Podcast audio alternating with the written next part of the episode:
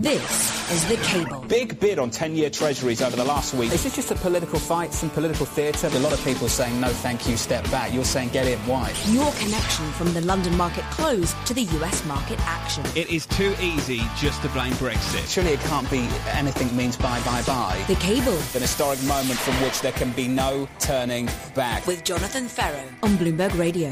Good afternoon, good afternoon to the City of London. I'm Jonathan Ferro. You are listening to The Cable live across the capital on DAB digital radio. This is Bloomberg Radio. Let's get you the scores at the close on a FTSE this Monday, down by 1.16%. London not alone. More pain in Italy. The FTSE MIB down by 2.43% as the standoff between the populists and the EU intensifies. In the United States, the downdraft continues as well. The S&P 500 off by six tenths of 1%. The Nasdaq getting smashed about, off by 1.27%. In the FX market, a story for the Monday defined by dollar strength. Cable back down to 130.58, off by a half of 1%. Euro drowning in politics. The dollar strength story playing out against that as well, 114.75. And in the bond market, remember Columbus Day in the United States, so no trading for treasuries. The close on Friday, 323 on a 10-year, on a 2-year, around about 288, call it 289. That's your cross-asset story today, this Monday. Let's get you up to speed on the top stories. Here's Charlie Pellett. Hi, thank you very much, Jonathan Ferro. Happy Monday after sinking more than 150 million pounds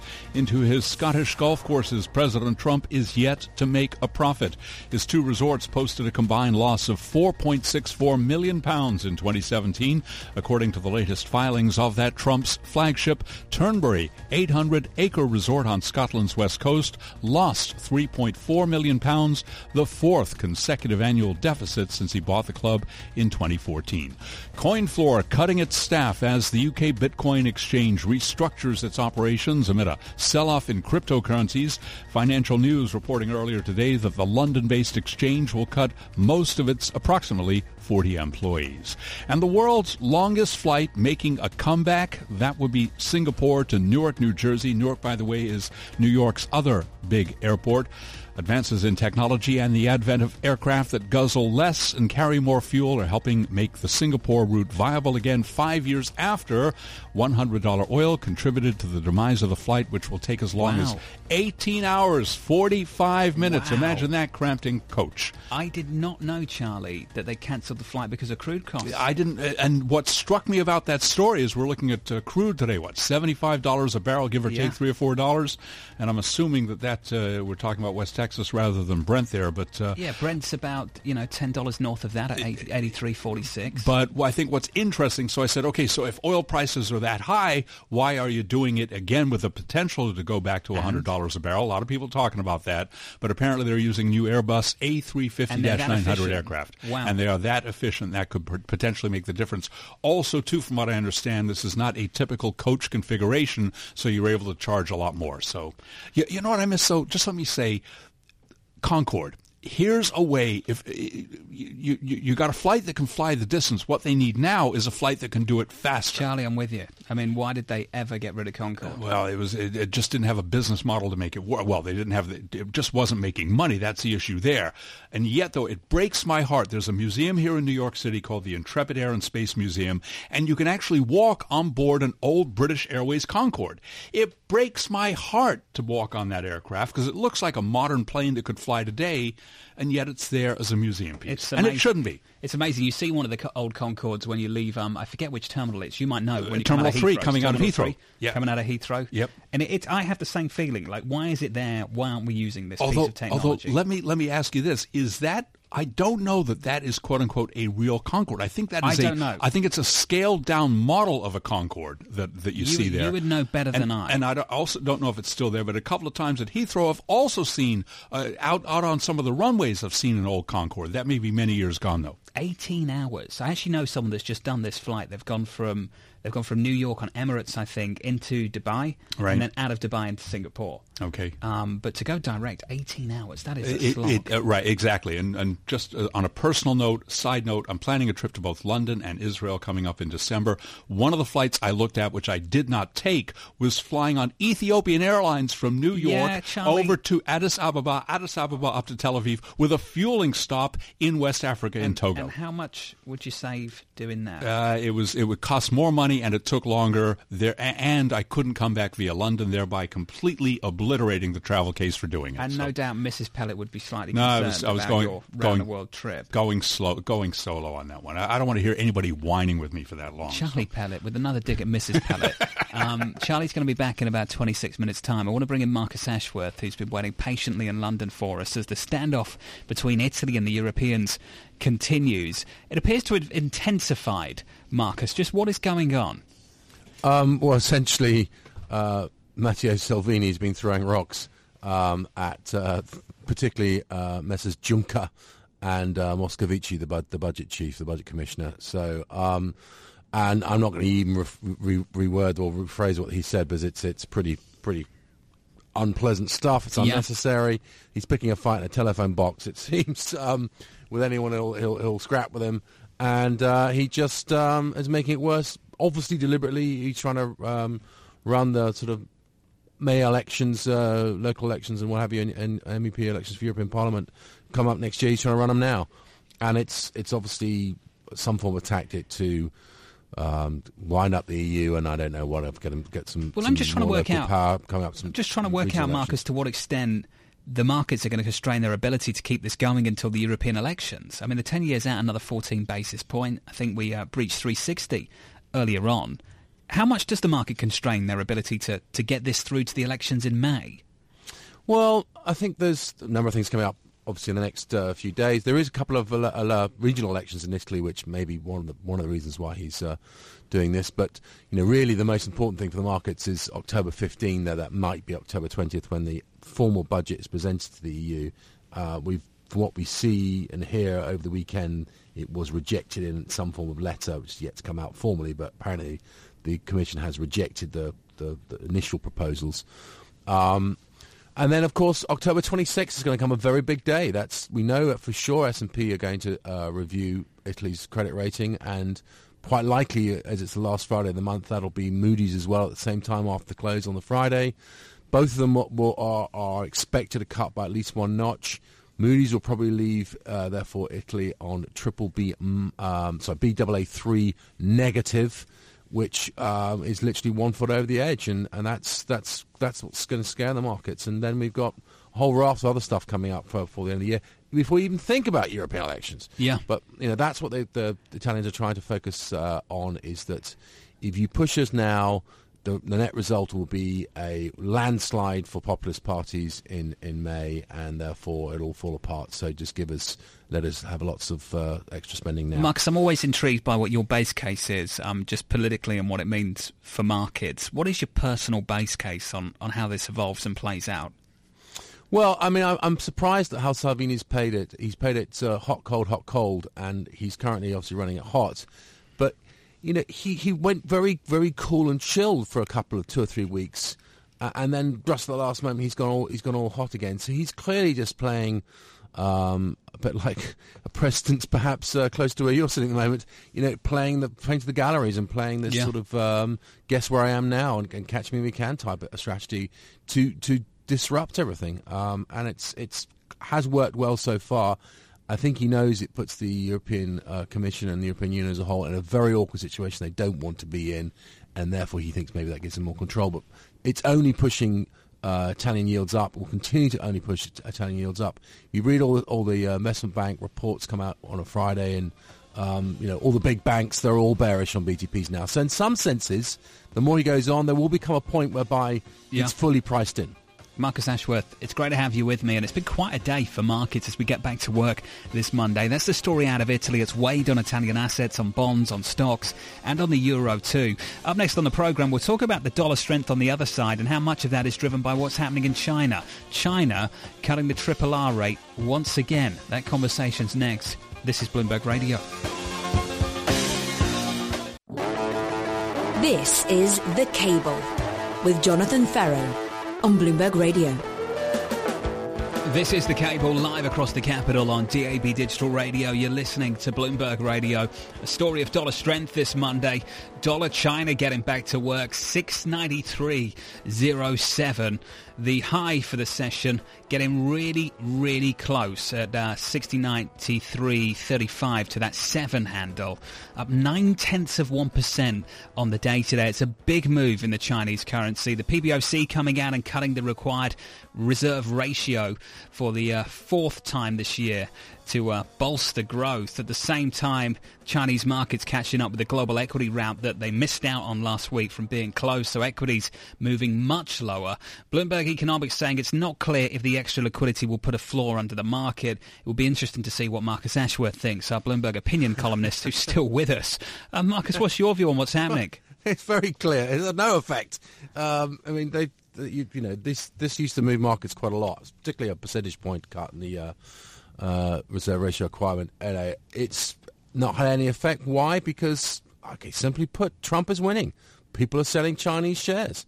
Uh, they're worried about it's going to get worse, and yeah. it's, hit, it's hit, not hitting U.S. shares; it's hitting Chinese shares. Therefore, by you know, with him not doing anything, um, it, it's making his case uh, increasingly so. I mean, are the Chinese authorities worried about this? Well, yes, because they wouldn't be cutting the reserve ratio requirement if they weren't.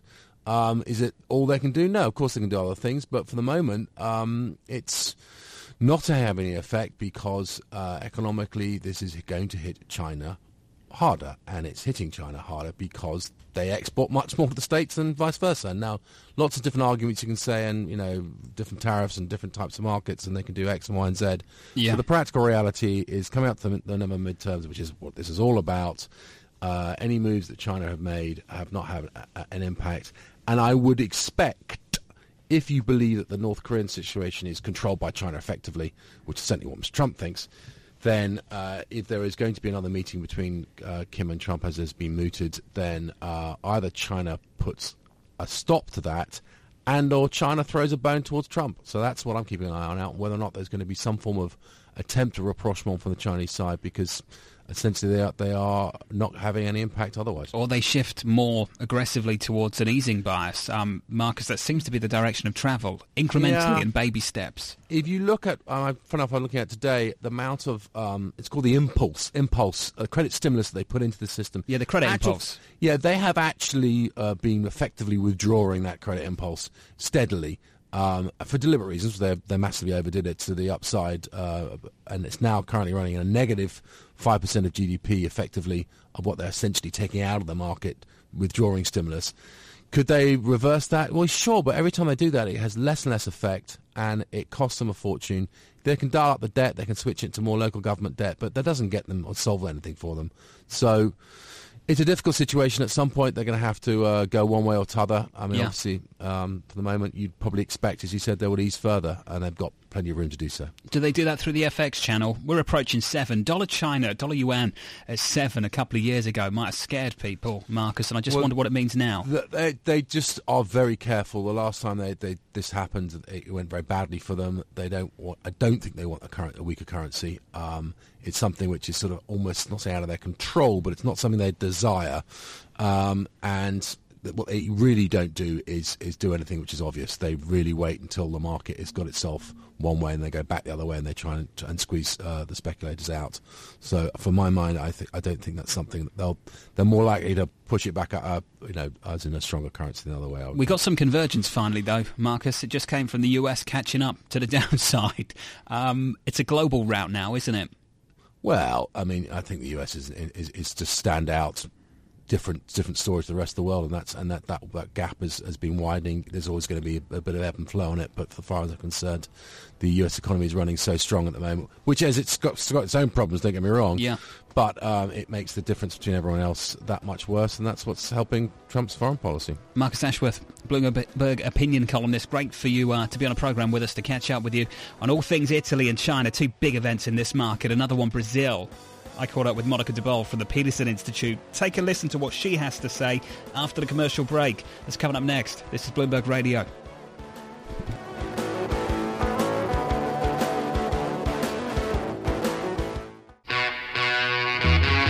This is The Cable with Jonathan Ferro on Bloomberg Radio. This is the cable live across the capital on DAB Digital Radio. You are listening to Bloomberg Radio.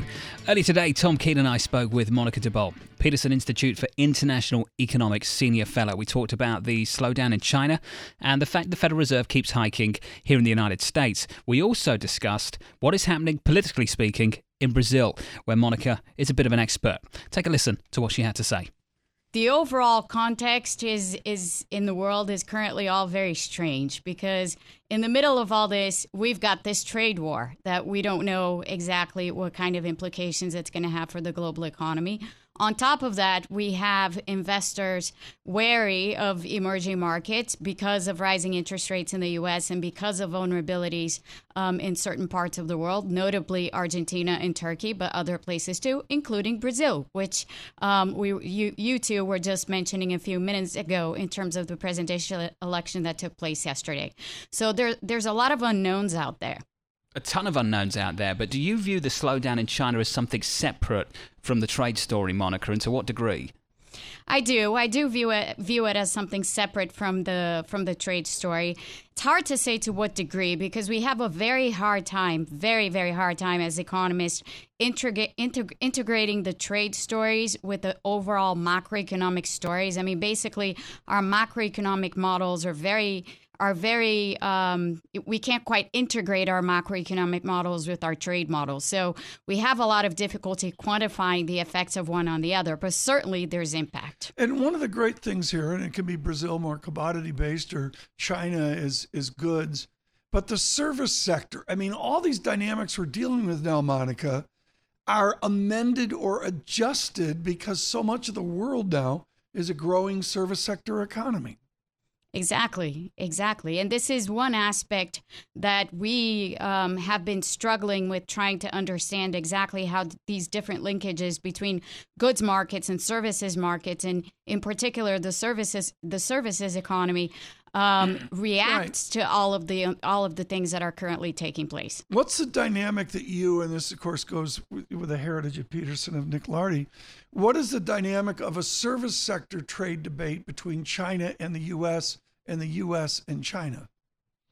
Well, that's a that's an excellent question. I mean, looking at it from just what's been going on between China and, and, and the U.S., um, it seems like that's not being really taken into account. We have been seeing tariffs back and forth on goods, um, but obviously all of these things are going to affect services at the end of the day. And so the big question to me is how much do we unhinge the services economy? Yeah. And by unhinging the services economy, how do we how much do we unhinge the global macro economy? Can you walk us through, Monica, what is happening in Brazil? Just a very simplified version from where I'm sitting is that we have a market friendly candidate in Bolsonaro.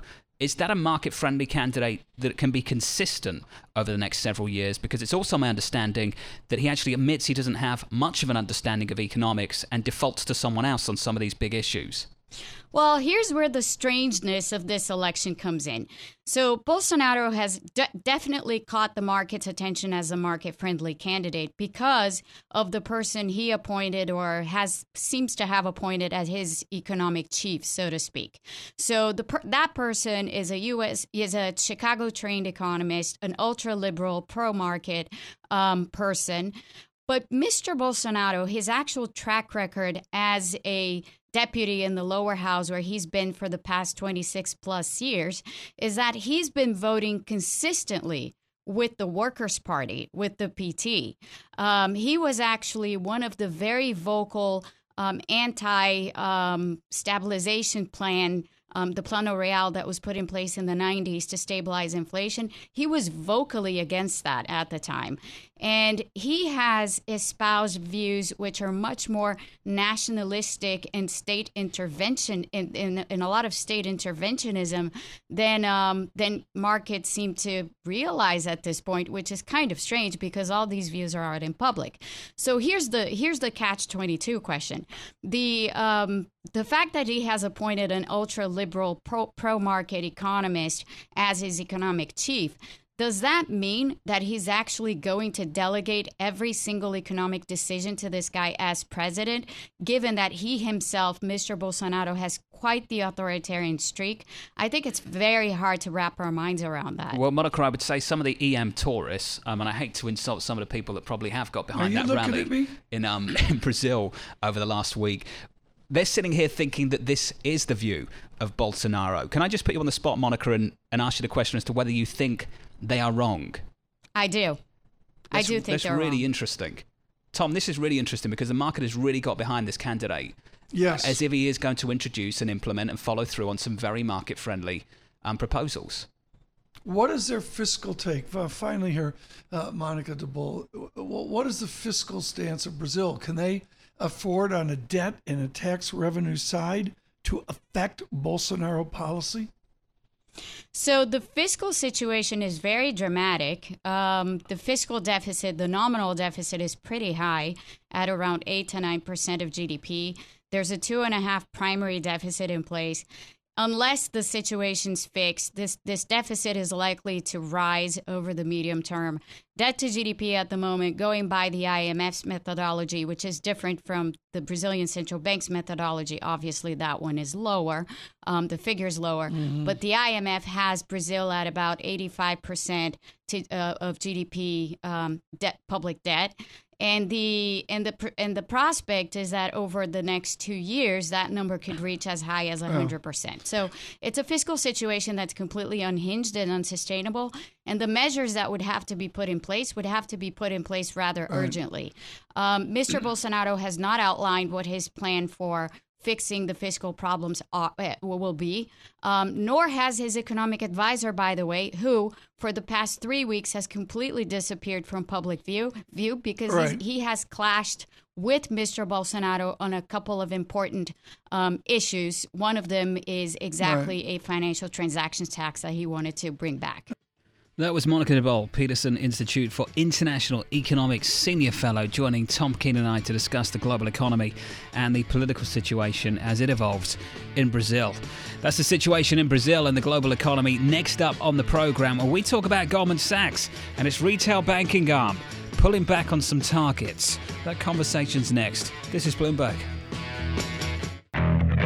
This is The Cable with Jonathan Ferro on Bloomberg Radio. This is the cable live across the capital on DAB Digital Radio. You are listening to Bloomberg Radio. I'm Jonathan Ferro. At the close today, the FTSE 100 lower by a 1.16%. Lower in the United States as well. The S&P 500 softer by a half of 1%. The Nasdaq, the tech route continues. We're down by 1.17%. In the FX market, many reasons for a stronger dollar today. A weaker euro off the back of the political situation in Italy, taking euro dollar down to 114.76. And as China plays catch up with financial markets, a global equity rout and a stronger dollar story, dollar yuan climbs to 693 and the Chinese equity market well and truly falls out of bed. The Shanghai Shenzhen CSI 300 index down by 4.3% at the close today. That looks ugly. Where you do get a break is in the Treasury market because it's a holiday for the Treasury market in the United States. It's Columbus Day, so the 10 year yield unchanged from Friday because it's not trading. We closed at Friday at 323. On a two year note, we closed at around 288. And to round out the whole thing for you, cross asset, commodities, crude lower, Brent down by 1% at 83.31, WTI down by about three quarters of 1%, negative 0.73% to $73.80. That's your cross asset wrap. Then let's get you some top stories as well. Here's Charlie Pellett. I thank you very much, Jonathan Ferro. People familiar with the matter say Airbus's latest order for the A380 Super Jumbo has reached an impasse amid drawn out talks involving the engines, potentially putting in jeopardy a crucial deal seen as a lifesaver for the giant aircraft. The people say the $16 billion accord for as many as 36 additional double decker aircraft has hit a snag as Emirates negotiates with Rolls Royce on price and fuel burn on an engine that's already falling short of performance parameters.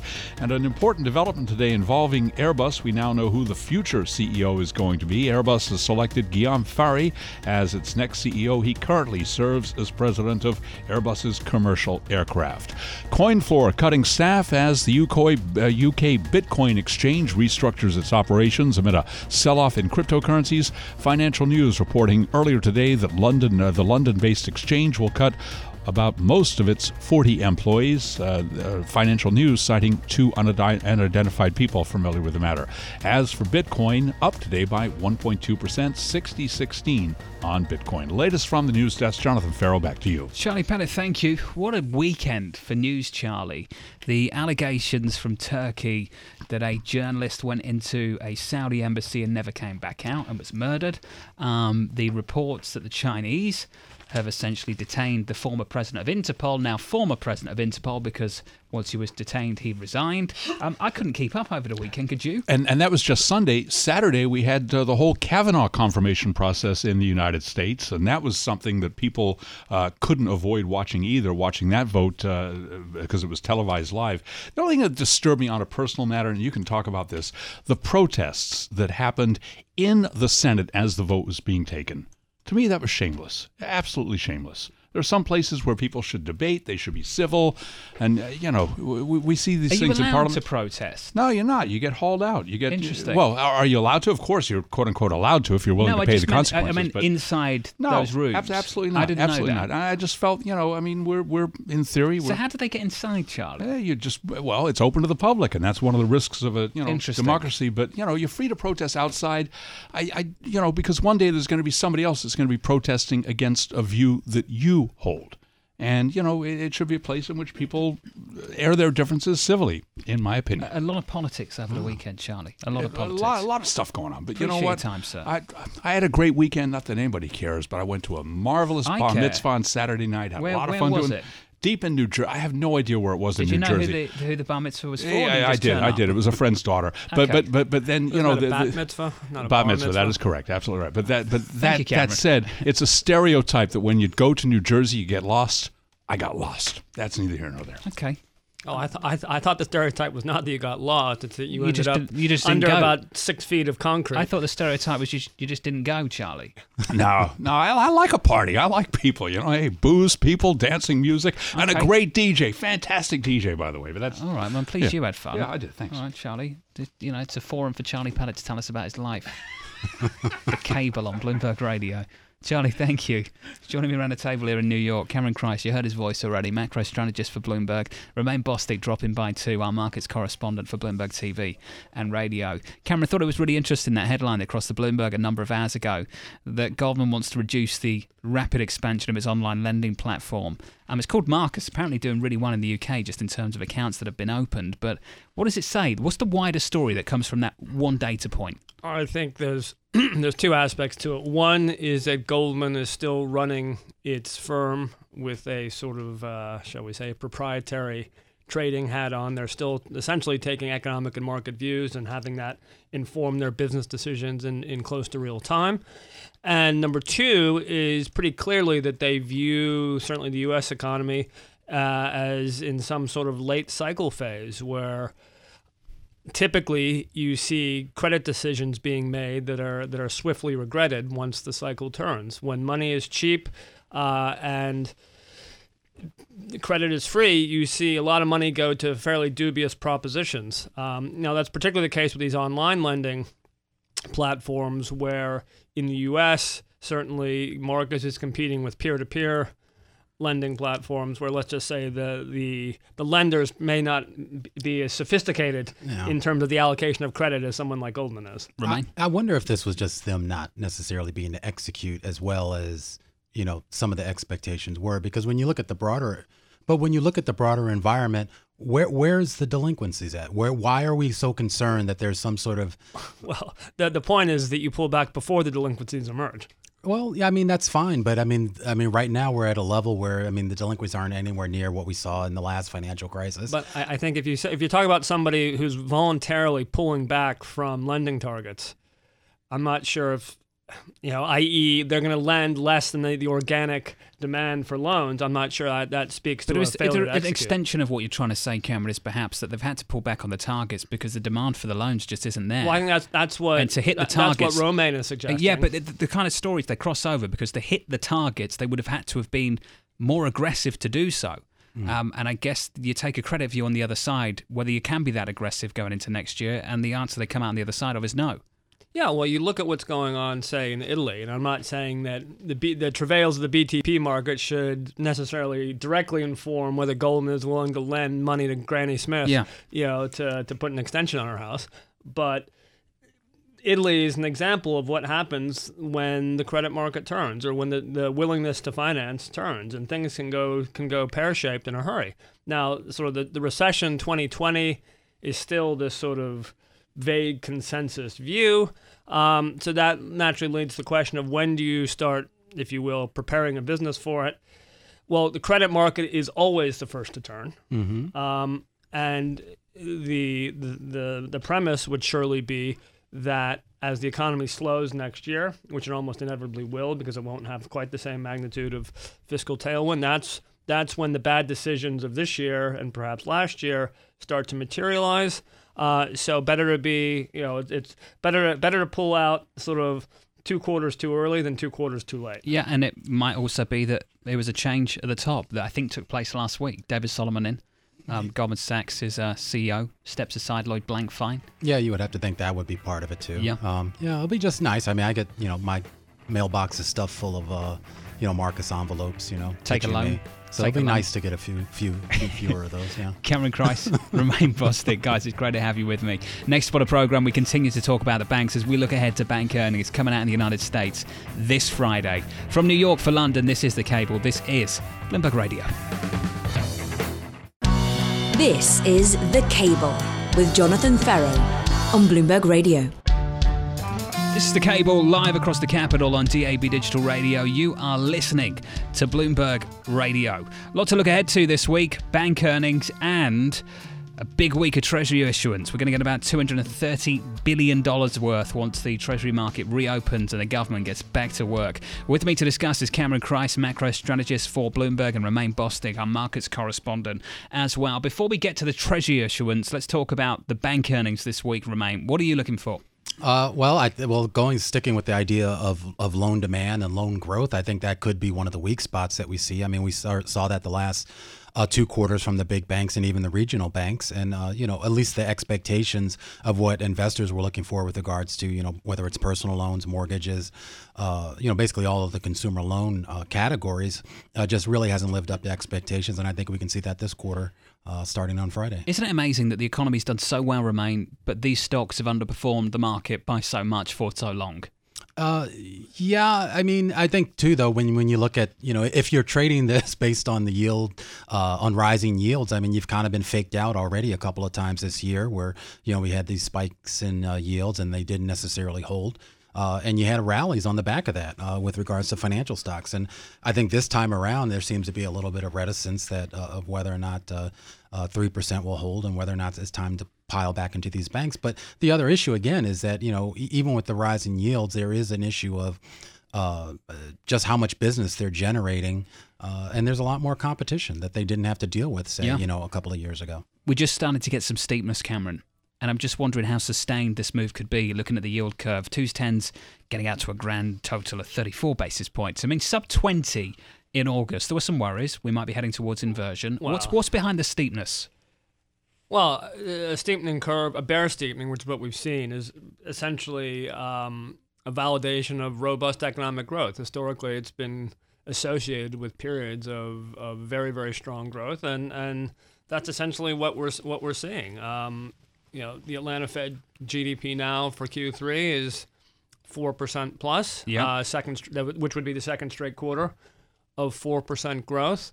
Um, so it's hard to argue that it, it's wrong in that sense.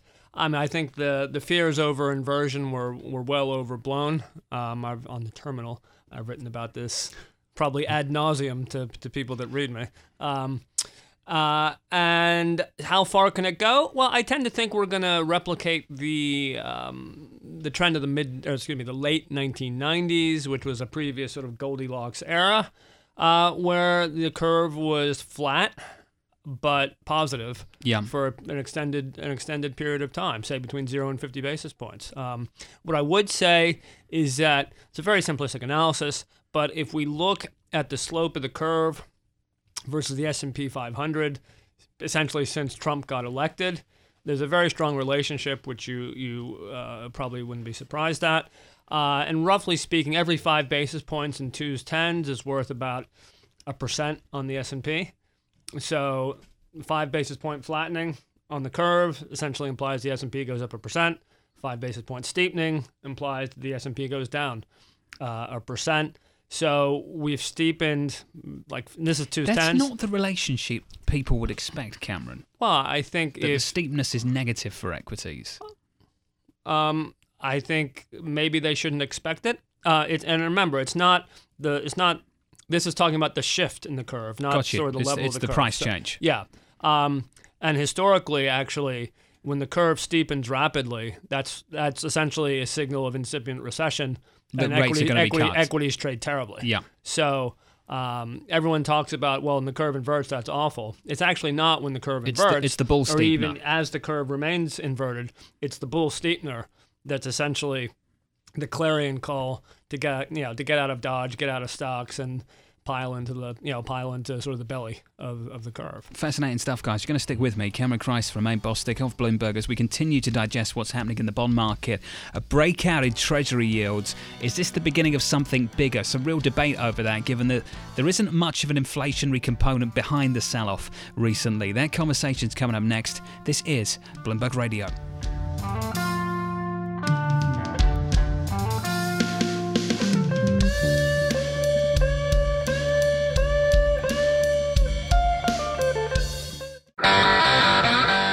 This is The Cable with Jonathan Ferro on Bloomberg Radio. This is the cable live across the capital on DAB Digital Radio. You are listening to Bloomberg Radio. Coming up, here's your week ahead. Tomorrow, the IMF presenting its World Economic Outlook, which um, Cameron Crise is incredibly excited about. He's going to go through the whole thing, look at all the forecasts. It's like your Super Bowl, isn't it? The IMF with the World Economic Outlook.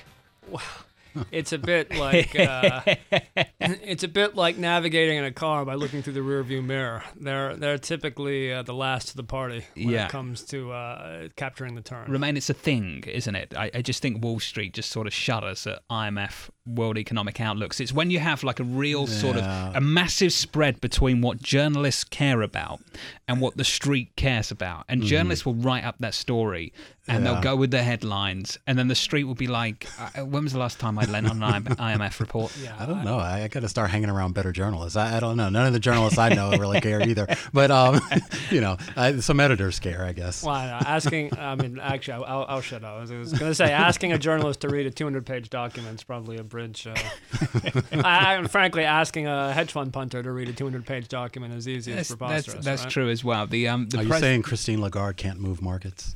I'm, I'm saying Yeah, she actually, could- that's I- exactly what I I'm can. saying. s- I'm saying she can move markets in Greece and Argentina and anywhere the IMF. Yeah, has, has and, a you know, when, it, when it, if, you know, if her and the executive board have to make a decision whether you're going to enter a, a country Yeah. in a program or not, then obviously yes. But in terms of what you know, in terms of what they think about the state of the world, it's sort of, it's almost as bad as the the sort of the the letter from 50 economists. You know that such and such is a bad idea. Well, then you know they're almost always wrong.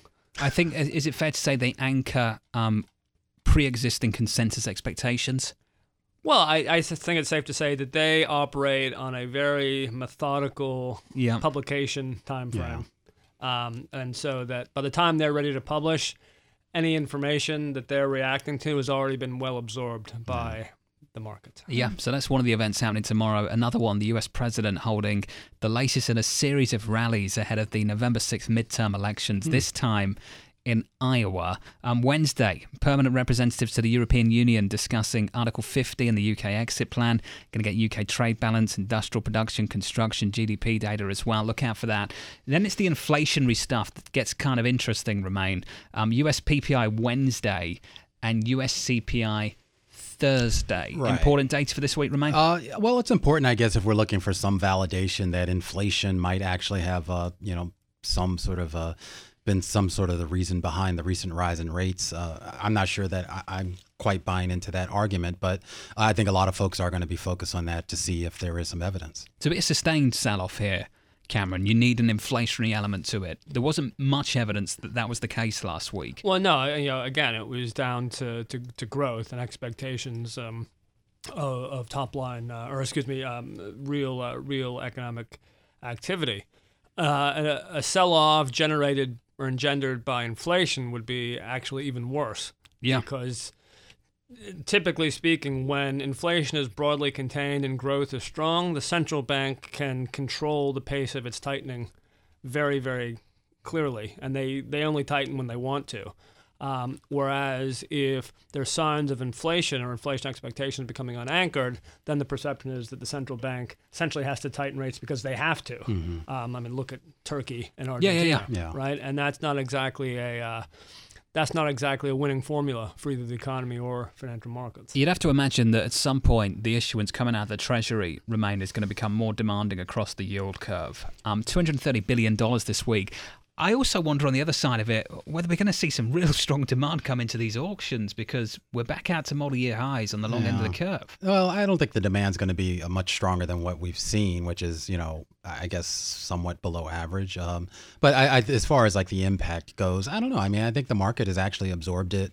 Uh, relatively well. I mean, there was a lot of gloom and doom. Remember at the start of this year when we talked about the increase in Treasury issuance, and that didn't really materialize to the extent that some folks said it would. Just to round out the week, um, your data looks like this Friday US import export prices, consumer sentiment, Eurozone industrial production. Then I think it's the big one for a lot of investors. It's the beginning of the quarterly earnings season with JP Morgan third quarter earnings and Citigroup third quarter earnings. We touched on this, Romaine. It's really interesting. The banks have beaten estimates but underperformed the market. Yeah. They've beaten the benchmark in terms of the numbers expected and then underperform the benchmark. It's it's quite fascinating. And every time it happens, people come out and say, "Well, this could be as good as it gets for the banks," and then they deliver again and still you don't get a stock price performance. No, and I think this is this is going to be a more interesting earnings season because I think the expectations are way lower on a relative basis to where they were heading into the last couple of earnings seasons. I mean, people uh, just haven't really priced in um, the type of rise that they were expecting before. So it does set up the possibility that if there is sort of that beat and raise type of situation, that you could actually see uh, a rally in the stocks that didn't materialize uh, the last quarters. But you know, it doesn't really seem like anyone is buying uh, the long term uh, health uh, in terms of their business health uh, for the banks, the way they. Um, we the way we thought they would, uh, and in this rate environment. I'm always interested, sort of going into any particular earnings season or any event, to understand where the bias is. And Cameron, over the last couple of quarters now, we've been waiting for earnings, earnings beat, and it's not just the financials.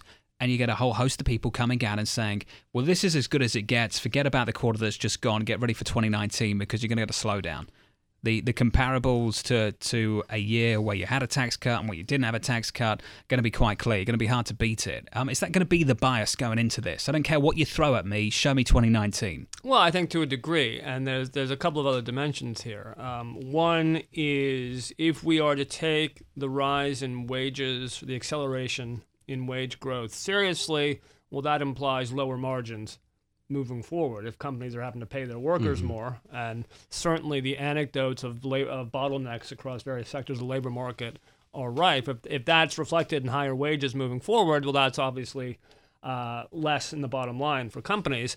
And I think number two, perhaps even more important, will be the message surrounding the tariffs and the trade tensions. Um, you have seen 2019 expectations nudge a little bit lower, but if the message from corporate America is that it's really going to hit earnings, then that could be the catalyst to send expectations and the market down. Cameron Crise, Romaine Bostick, Bloomberg's very own, and some of our finest as well. Thank you for joining me. That does it for the cable this Monday. A full week of market action coming up through the week right here on Bloomberg Radio. This is Bloomberg Radio.